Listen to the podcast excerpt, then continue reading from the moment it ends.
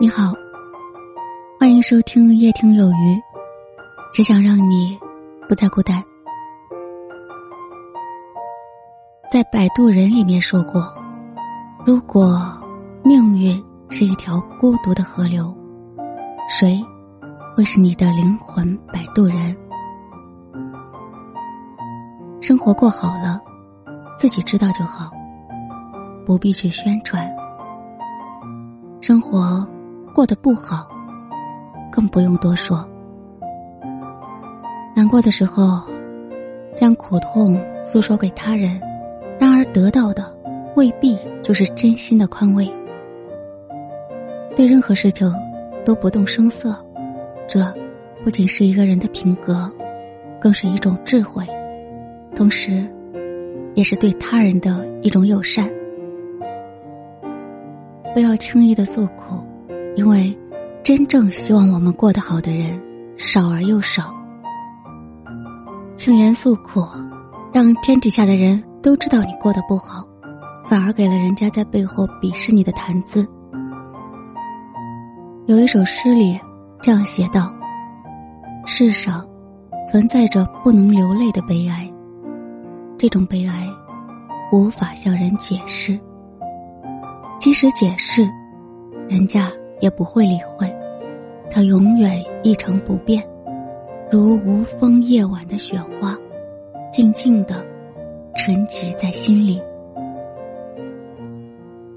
不是所有的事都需要争辩，也不是人人都值得你去解释。凡事太过计较，就会身心累，过得不好。不争辩，是一个人最好的教养。与其浪费自己宝贵的时间用来争辩，不如做一些其他更有意义的事。为人在世，有一种聪明，不是看破，而是装傻；不是明白，而是糊涂。对于一些人，你看穿了他的小心思，可是又何必去揭穿呢？一方面，避免对方自尊心受到打击；另一方面，也避免了对方因此对你的报复。看透，不说透，是人生的大智慧。给别人留台阶，也是一种修为。智者不较真，愚者心眼小。智者。懂沉默，愚者话最多。没有分寸与留白的交往，只会让彼此的关系陷入僵局。守嘴不惹祸，守心不出错。